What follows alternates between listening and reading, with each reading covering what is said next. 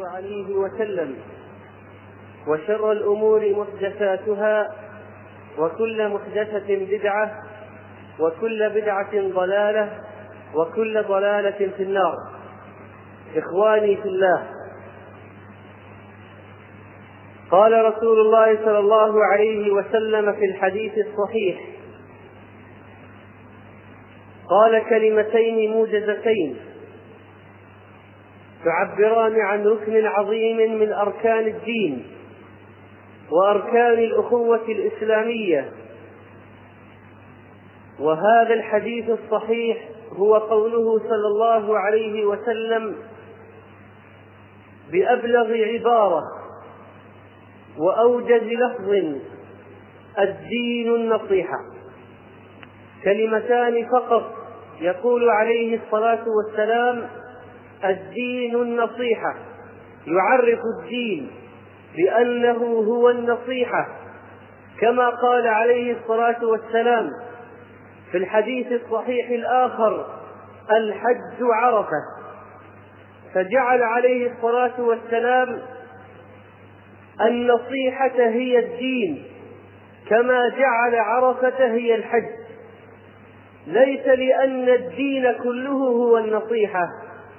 ولا أن الحج كله هو عرفة ولكن لما كانت عرفة أعظم ركن من أركان الحج وهي الموقف الأكبر دلالة على أهميتها وعظمها كذلك يومئ عليه السلام لأمته بأن النصيحة هي أعظم شيء في الدين بأن النصيحة هي من أعظم الأشياء في الدين. وهذه القضية أيها الإخوة لما وقع فيها الإهمال بين المسلمين رأيت الانحرافات الكثيرة في العقائد والسلوكيات نظرا لأن هذه المسألة مرتبطة ارتباطا وثيقا بمبدأ الأمر بالمعروف والنهي عن المنكر. بل إن النصيحة أعم من الأمر بالمعروف والنهي عن المنكر لأن النصيحة تدخل حتى في الأشياء الدنيوية. وجعل رسول الله صلى الله عليه وسلم النصيحة من أركان بيعته لبعض الناس.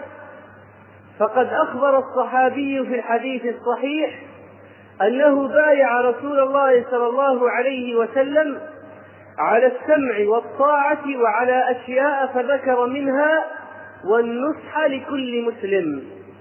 فكان رسول الله صلى الله عليه وسلم يشترط في البيعة النصح لكل مسلم. النصيحة أيها الإخوة النصيحة هذا المعلم البارز المهم من من معالم المجتمع الإسلامي ومن أساسيات الأخوة.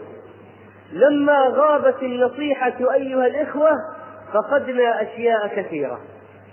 لما تواكل كل إنسان على غيره في إسداء النصيحة عم الفساد وصمت الشرور.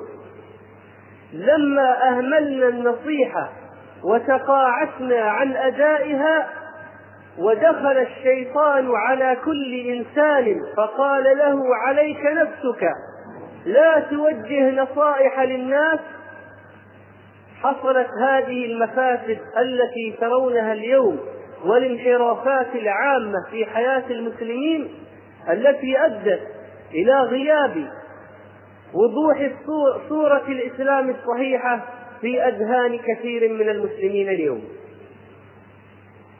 النصيحة أيها الإخوة النصيحة التي جعلها عليه السلام ركنا من أركان الأخوة. فقال في حق المسلم على المسلم وإذا استنصحك فانصحه. قال العلماء ومنهم ابن حجر رحمه الله في شرح الحديث أن هذا الأمر للوجوب. فتجب النصيحة. لعموم الأدلة الأخرى الدالة على أهميتها والتشديد في أمرها.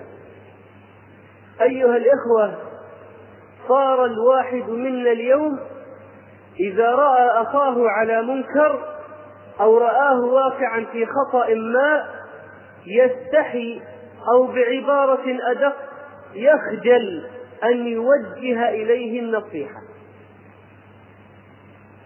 وصارت النصيحة عند بعض الناس اليوم. صارت عيبا لا ينبغي ذكره ولا إسداؤه أو التوجه به. سيقول السفهاء من الناس إن النصيحة تعد على الحرية الشخصية للإنسان. وهذه فكرة قائمة في أذهان الكثير. فإنك ترى أحدهم اليوم إذا جئت توجه إليه نصيحة في أمر من الأمور قال لك وما دخلك أنت؟ وما حشرك في الموضوع؟ أنا حر فيما أفعل. هذه الحرية الشخصية الحرية المزعومة التي ادعاها هؤلاء تقليدا للكفرة من الغربيين والشرقيين الذين جعلوها صنما يعبد من دون الله فأدت إلى ما أدت إليه من الشرور والمفاسد.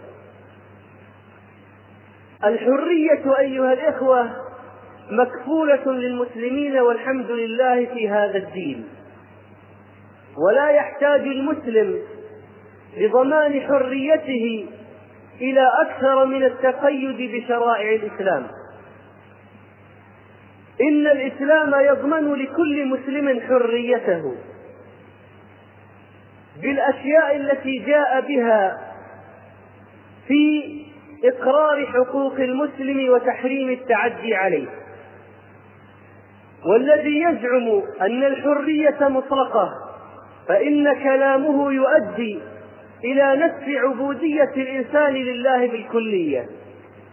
لأنك إذا عممت هذا المفهوم كما يراه بعض الناس اليوم فإنك ستقول أنا حر أن أؤدي الصلاة أو لا أؤديها وأنا حر أن ألتزم بالزكاة أو لا ألتزم بها أو أنا حر أن أصوم أو أحج إلى آخر ذلك. فتصير الحرية بهذا المفهوم يا إخواني وبالا شديدا ومطعنا عظيما في دين الإسلام. فإن الإنسان عبد لله عز وجل شاء أم أبى فيجب أن يقدم حقوق هذه العبودية. ولهذا ذكر شيخ الإسلام رحمه الله أن الإنسان لا يمكن أن يعيش من غير عبودية. مطلقا لا بد أن يعبد شيئا ما. فإما أن يكون عبدا لله تعالى أو عبدا لأهوائه أو شهواته أو غيرها من طواغيت الإنس أو الأصنام وما شابهها. لذلك أيها الإخوة لا بد أن يستقر في عقول هؤلاء الناس أن النصيحة ليست تعد على الحرية الشخصية مطلقا.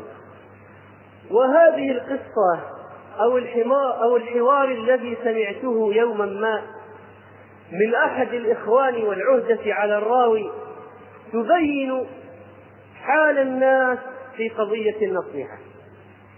فإن إنسانا أتى لرجل من المسلمين فقال له يا أبا فلان ثوبك طويل يسحب هل رفعته وقصرته كما أمر رسول الله صلى الله عليه وسلم. نصيحة. رأى مسلم واقع في منكر اسدى إليه نصيحة.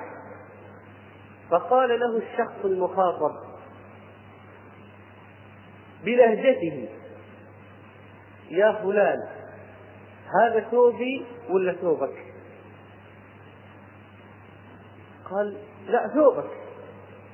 قال ما دام هو ثوبي فأنا حر أفعل به كما أشاء. فانطلت هذه الكلمة على ذلك الرجل الناصح المسكين فقال إي والله صدقت.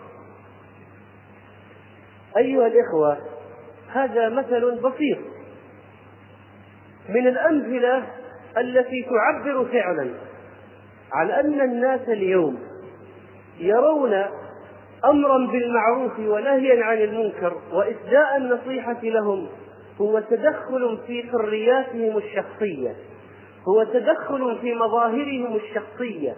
لذلك لا يرون التقيد أو قبول النصيحة أصلا. من أين أتى الخلل؟ إنه أتى أيها الإخوة من كون بعض المسلمين يرون بأنه لا علاقة للإسلام وأحكام الإسلام في مظاهرهم الشخصية. فلذلك هو حر في مظهره الشخصي. وهذه نقطة خطيرة لأن المظهر أيها الإخوة من شعارات الإسلام.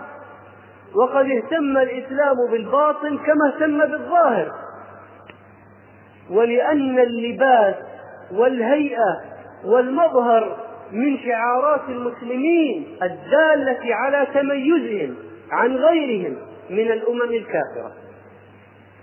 ولذلك أمر الإسلام بمخالفة أعداء الدين وأصحاب الملل الأخرى من اليهود والنصارى والمجوس وغيرهم فأمر بإرخاء اللحى وقص الشوارب وتقصير الثياب وغير ذلك من الأشياء التي تظهر المسلم متميزا متفردا بمظهره وهيئته.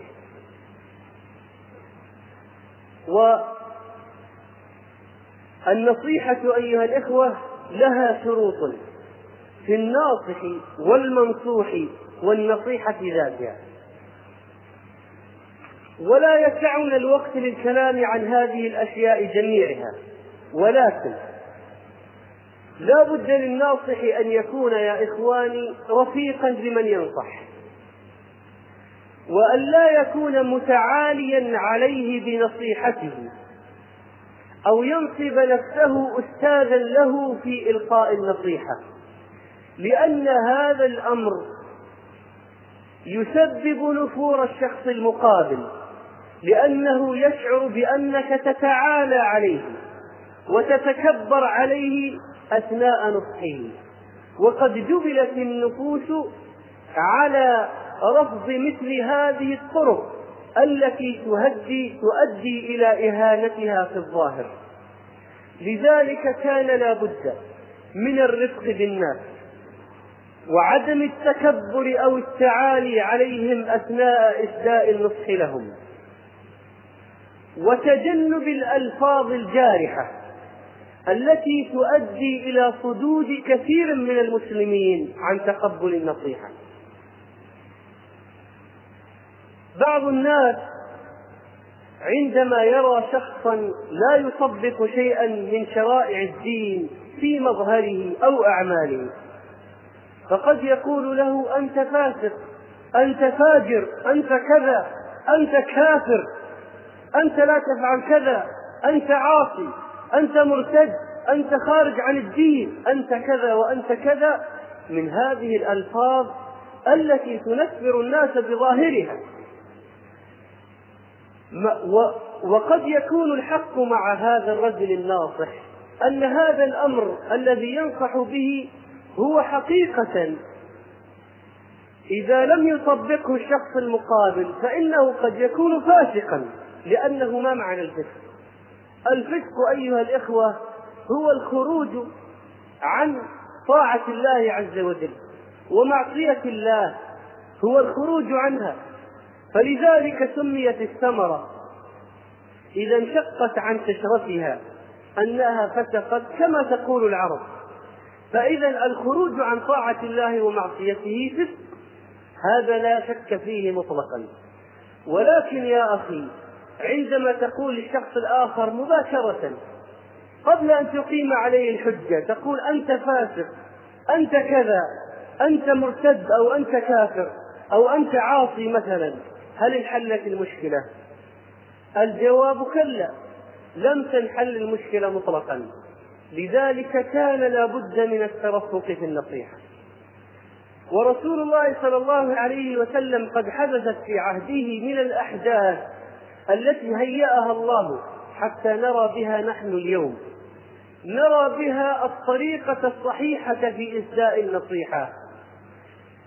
أشياء عظيمة كان موقفه عليه السلام منها مدعاة ومثارا للتعجب والاندهاش من حلم ذلك الرجل العظيم صلى الله عليه وسلم.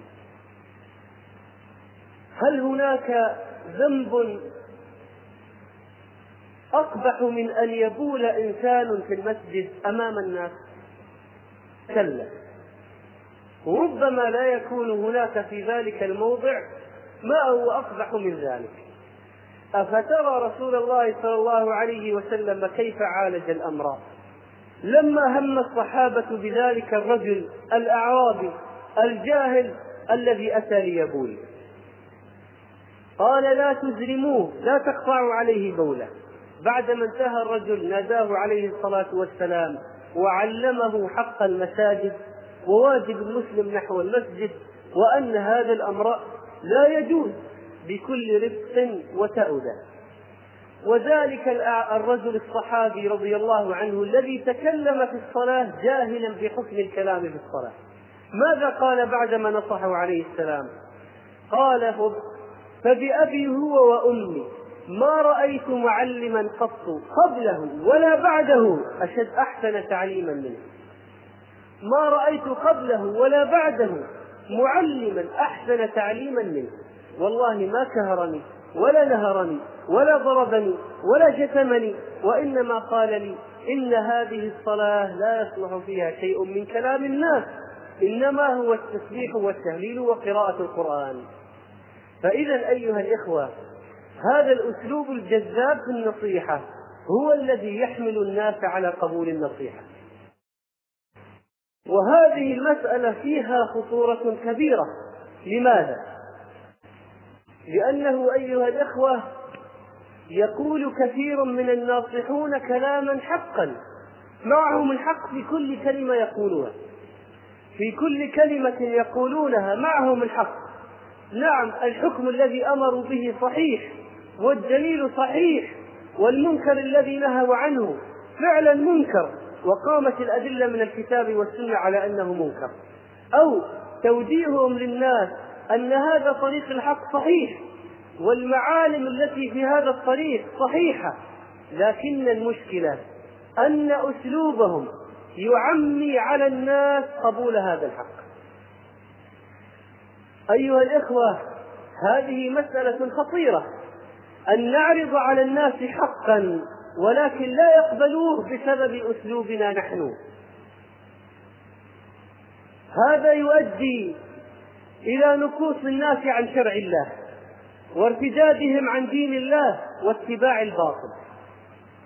إذا كان معك الحق يا أخي كما أنه حسن في, مض... في كما أنه حسن في ذاته فكن أنت حسنا في تأديته إلى الناس.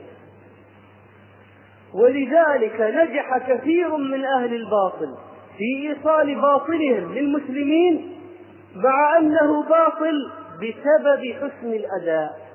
فأنت ترى كثيرا من المبشرين النصارى قد نجحوا في إدخال كثير من المسلمين في دين النصرانية أو إبعادهم عن دين الإسلام.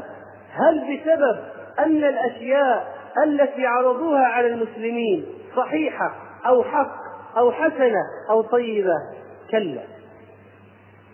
إنها شرك أو كفر أو ردة عن دين الله أو فسق أو معصية. ولكن نجحوا في ذلك بسبب الأسلوب الحسن الذي استطاعوا به أن ينفذوا إلى قلوب الناس.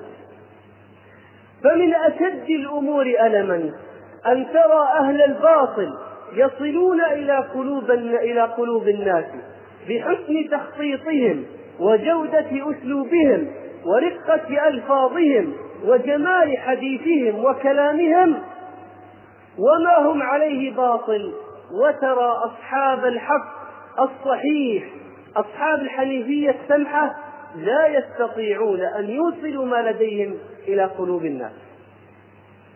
هذه أيها الإخوة من أشد ما في واقع المسلمين ألما. هذه واحدة.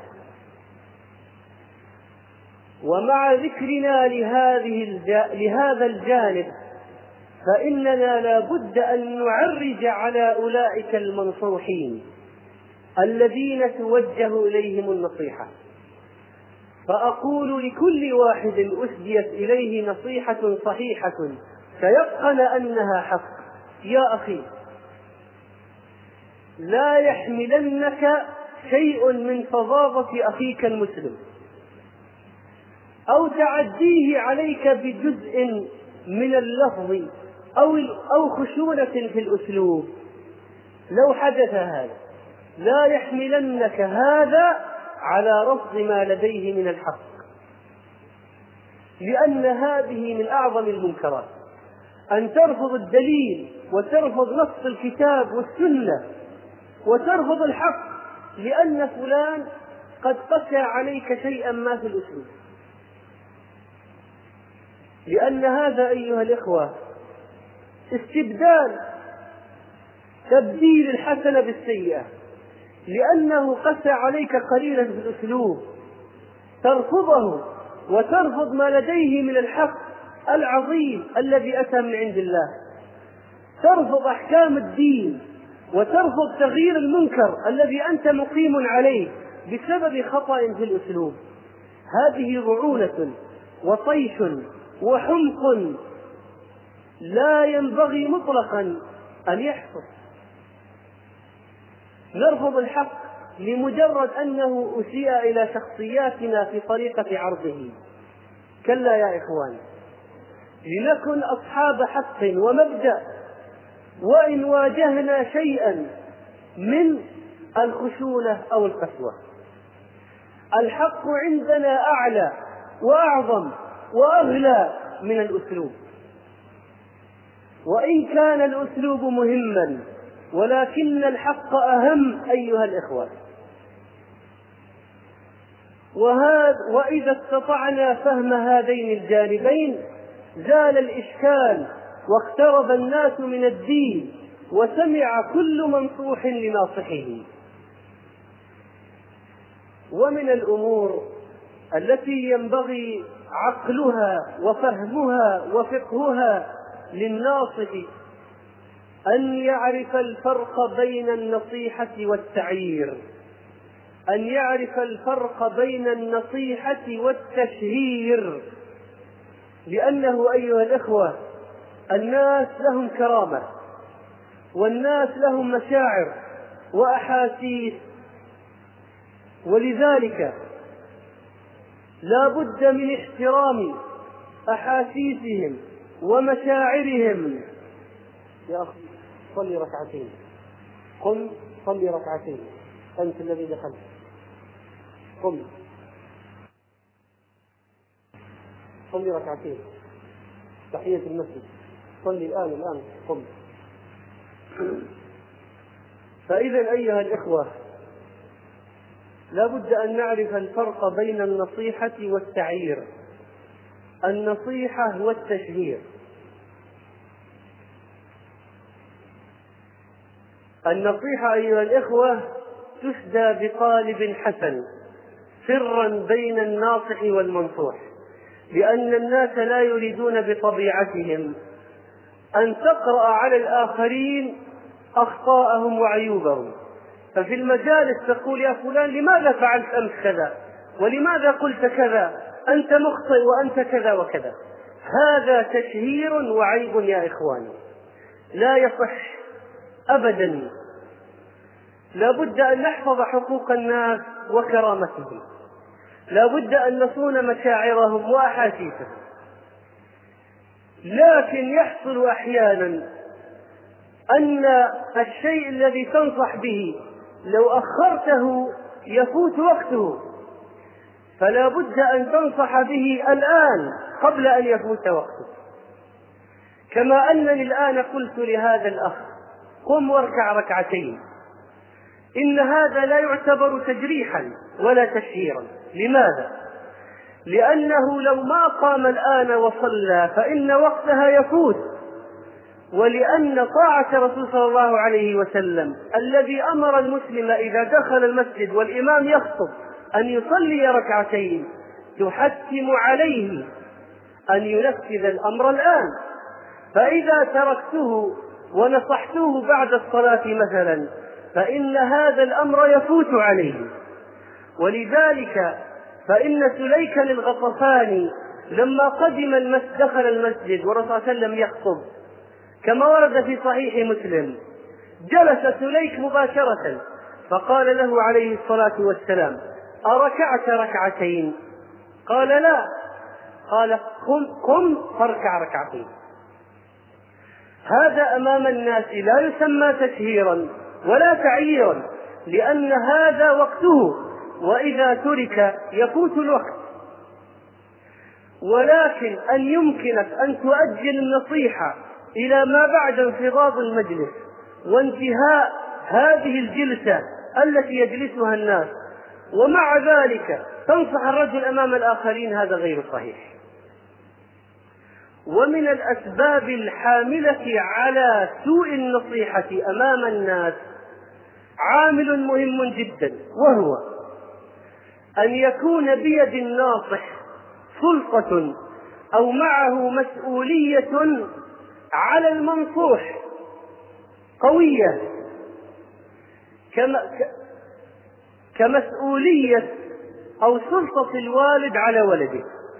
أو المدرس على الطالب أو الزوج على الزوجة هذه السلطة أو المسؤولية تحمل هؤلاء الناس إلا من رحم الله منهم. على سلوك سبل في النصيحة سيئة. يقول عندي مسؤولية أستطيع أن أقهره وأجبره. لذلك لا يفكر مطلقا في تزيين النصيحة ولا في الأسلوب الحسن. لماذا؟ لأنه أب يقهر الولد لأنه مدرس يقهر الطالب لأنه زوج يقهر زوجته. فلذلك لا يفكر في تحسين النصيحة مطلقا لأنه عنده من السلطة والمسؤولية ما يخوله للفرض أو القهر والجبر.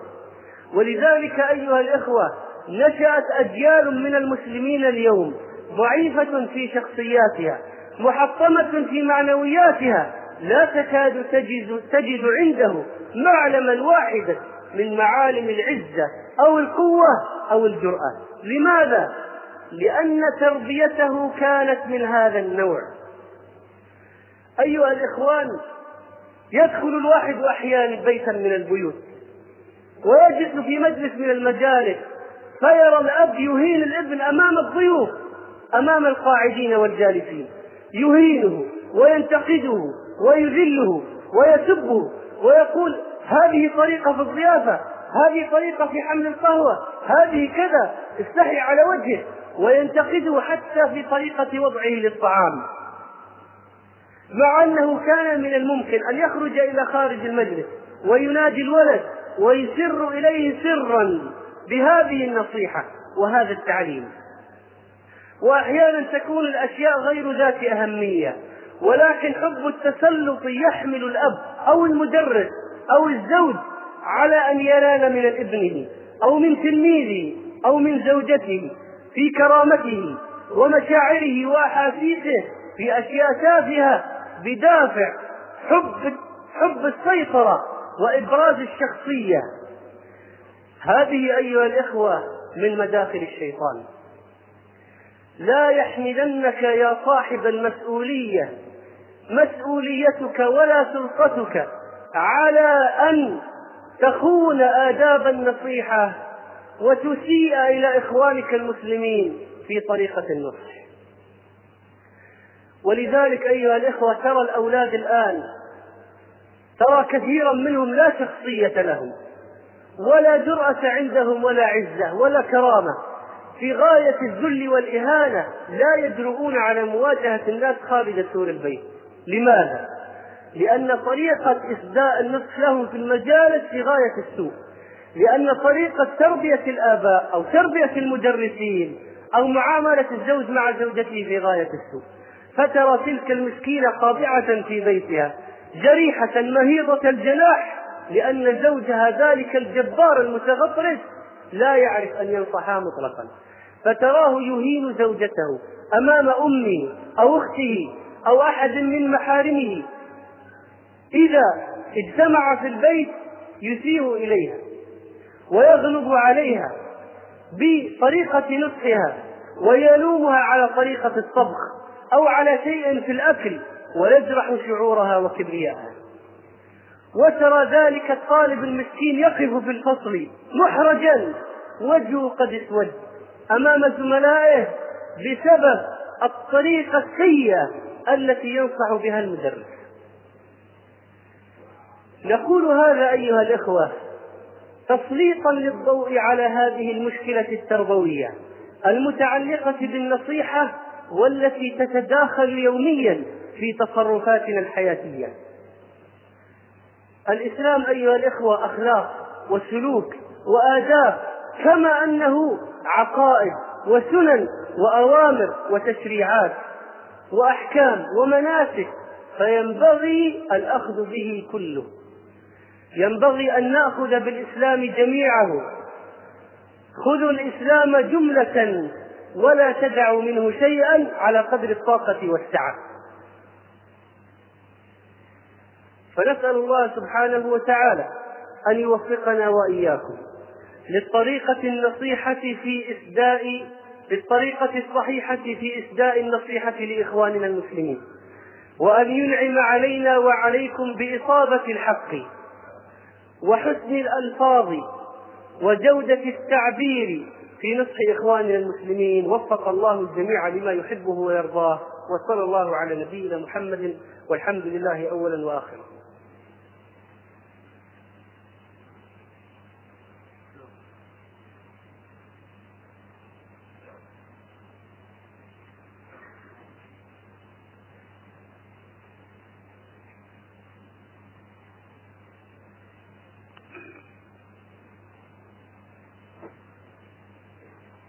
الحمد لله الذي لا إله إلا هو لم يتخذ صاحبة ولا ولدا أحمده سبحانه وتعالى وأثني عليه الثناء الحسن لما هو أهله المستحق لكل مدح وكل حمد.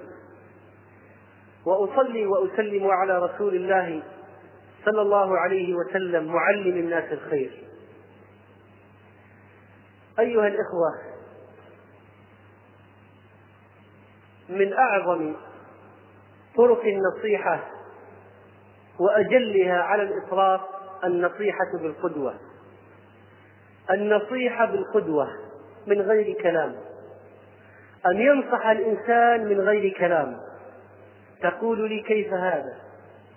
أقول لك إن المسلم مطالب بأن يكون قدوة أمام المسلمين. ولذلك كان من دعاء عباد الله الصالحين الذين أثنى الله عليهم في آخر سورة الفرقان أنهم قالوا واجعلنا للمتقين إماما. اجعل أئمة يقتدي بنا المتقون. واجعلنا للمتقين إماما. فانظر إلى شرف المنزلة وعلو الدرجة التي يطلبونها من الله عز وجل.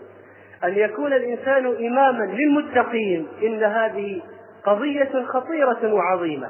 لا يصل إليها إلا من وفقه الله تعالى فبذل الأسباب وأخلص لله عز وجل.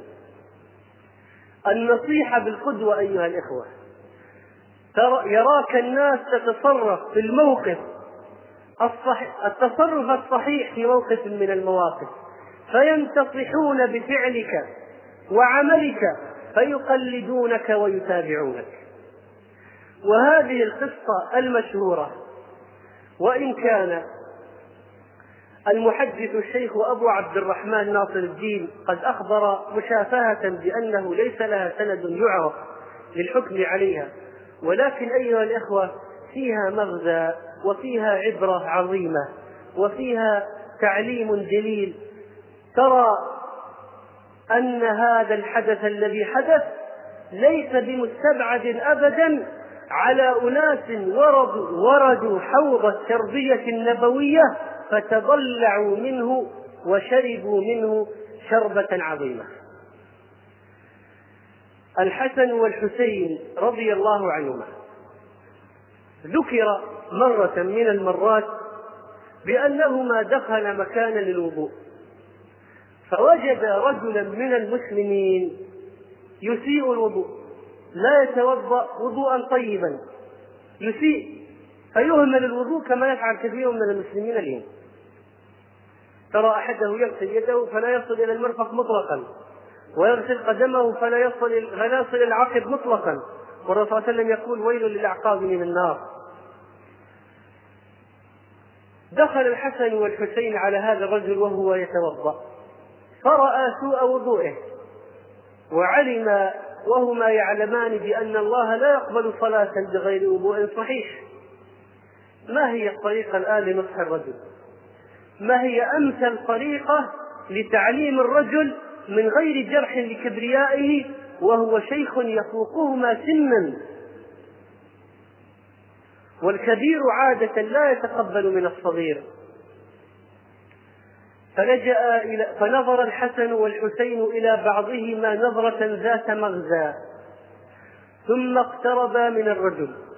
فقال له يا أبانا أو يا شيخ إني أنا وأخي قد اختصمنا أينا أحسن وضوءا. كل واحد أنا أقول أحسن وضوءا من أخي وأخي يقول أنا أحسن وضوءا منك. فأردنا أن نحتكم إليك لتحكم بيننا أينا أحسن وضوءا من الآخر؟ فتقدم الحسن فتوضأ وضوءا نبويا كاملا وأسبغ الوضوء. ما ترك شيئا من سننه. ثم تقدم الحسين لما فرغ الحسن فتوضأ وضوءا نبويا كاملا ما ترك شيئا من سننه.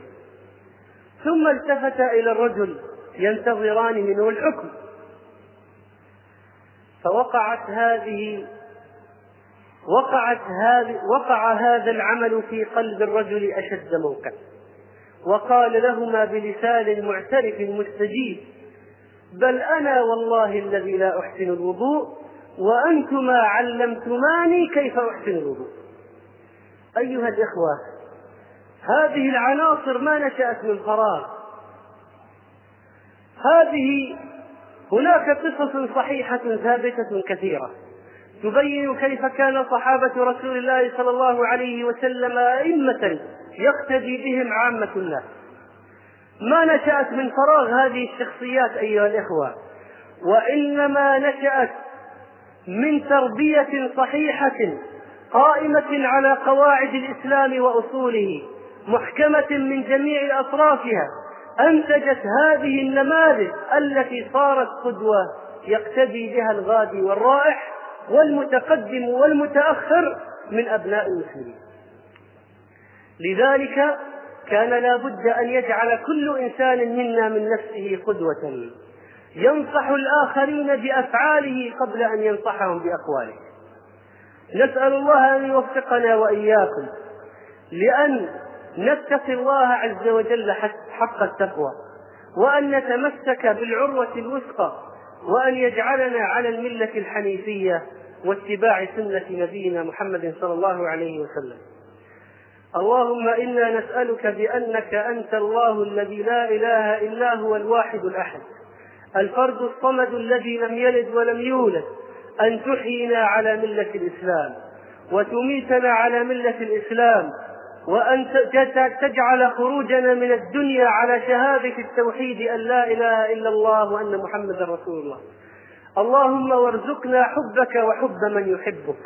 اللهم واجعلنا من الدعاة العاملين المجاهدين. اللهم أعز الإسلام والمسلمين. وأذل الشرك والمشركين. اللهم دمر أعداء الدين في برك وبحرك وجوك أجمعين.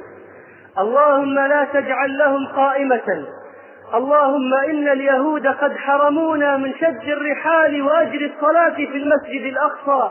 اللهم فأحميهم الغداة واجعل بأسهم بينهم يا رب العالمين. اللهم شردهم وفرق جمعهم واجعل دائرة السوي عليهم. اللهم قتلوا أبناءنا. اللهم يتموا أطفالنا ورملوا نساءنا. اللهم لا تبقي منهم على الأرض ديارا. اللهم إنك أنت المنتقم الجبار. اللهم اجعل بأسهم بينهم وسلط عليهم بأسك وجندا من عندك. فلا تقم لهم قائمة أمام المسلمين. اللهم وألف بين قلوب المسلمين. واجمعهم على كلمة الحق المبين. واجعلهم صفا واحدا بالعقيدة متمسكين. وبسنة ولسنة نبيك متبعين وحربا على أعدائك وسلما لأوليائك. يا أرحم الراحمين. وقوموا إلى صلاتكم يرحمكم الله. أيها الأحبة الكرام نرجو مواصلة الاستماع على الملف التالي. وجزاكم الله خيرا.